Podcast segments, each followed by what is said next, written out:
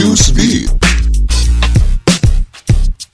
Para pemimpin negara Eropa, Timur Tengah, dan negara-negara di benua Eropa kompak menerbitkan larangan melakukan acara pertemuan besar dan memperketat aturan bepergian menyusul munculnya banyak kasus baru pasien terjangkit virus corona di seluruh dunia. Prancis sementara melarang acara kumpul-kumpul atau pertemuan yang dihadiri lebih dari 5.000 orang. Dikutip dari Reuters, para wisatawan dari Italia dan Korea Selatan yang datang ke Amerika Serikat akan mendapatkan proses pemindaian tambahan. Sedangkan larangan masuk bagi pelancong dari Iran ke Amerika, termasuk warga negara lain yang baru saja dari Iran dalam tempo 14 hari akan diperpanjang.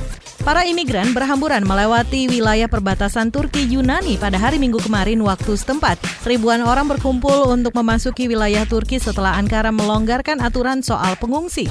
Kementerian Pertahanan Yunani menyatakan Pulau Lesbos sudah kedatangan setidaknya 200-an migran yang tiba lewat laut. Para migran juga berdatangan dari wilayah utara melintasi sebuah sungai di Kastanis, Yunani. Yunani sebelumnya telah menjadi pintu bagi ratusan ribu para pencari suaka yang ingin berlindung ke Eropa pada 2015-2016.